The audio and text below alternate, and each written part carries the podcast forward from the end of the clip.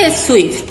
Yo te pongo en contexto. Después de las sanciones que le han impuesto los países occidentales a Rusia, hay un nombre que no deja de salir en las noticias, SWIFT.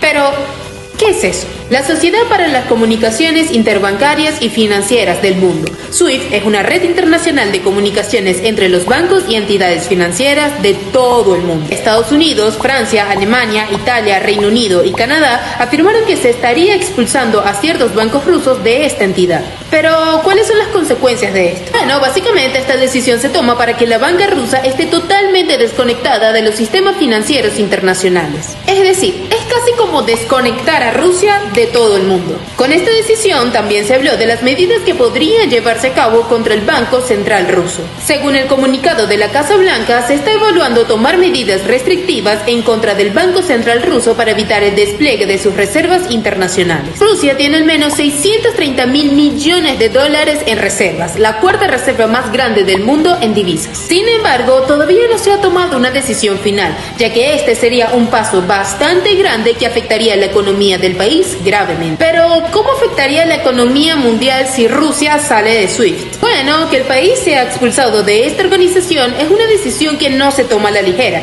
ya que esto afectaría enormemente a la economía mundial. Afectaría a los compradores de petróleo y gas y afectaría a la exportación de energía de toda Europa.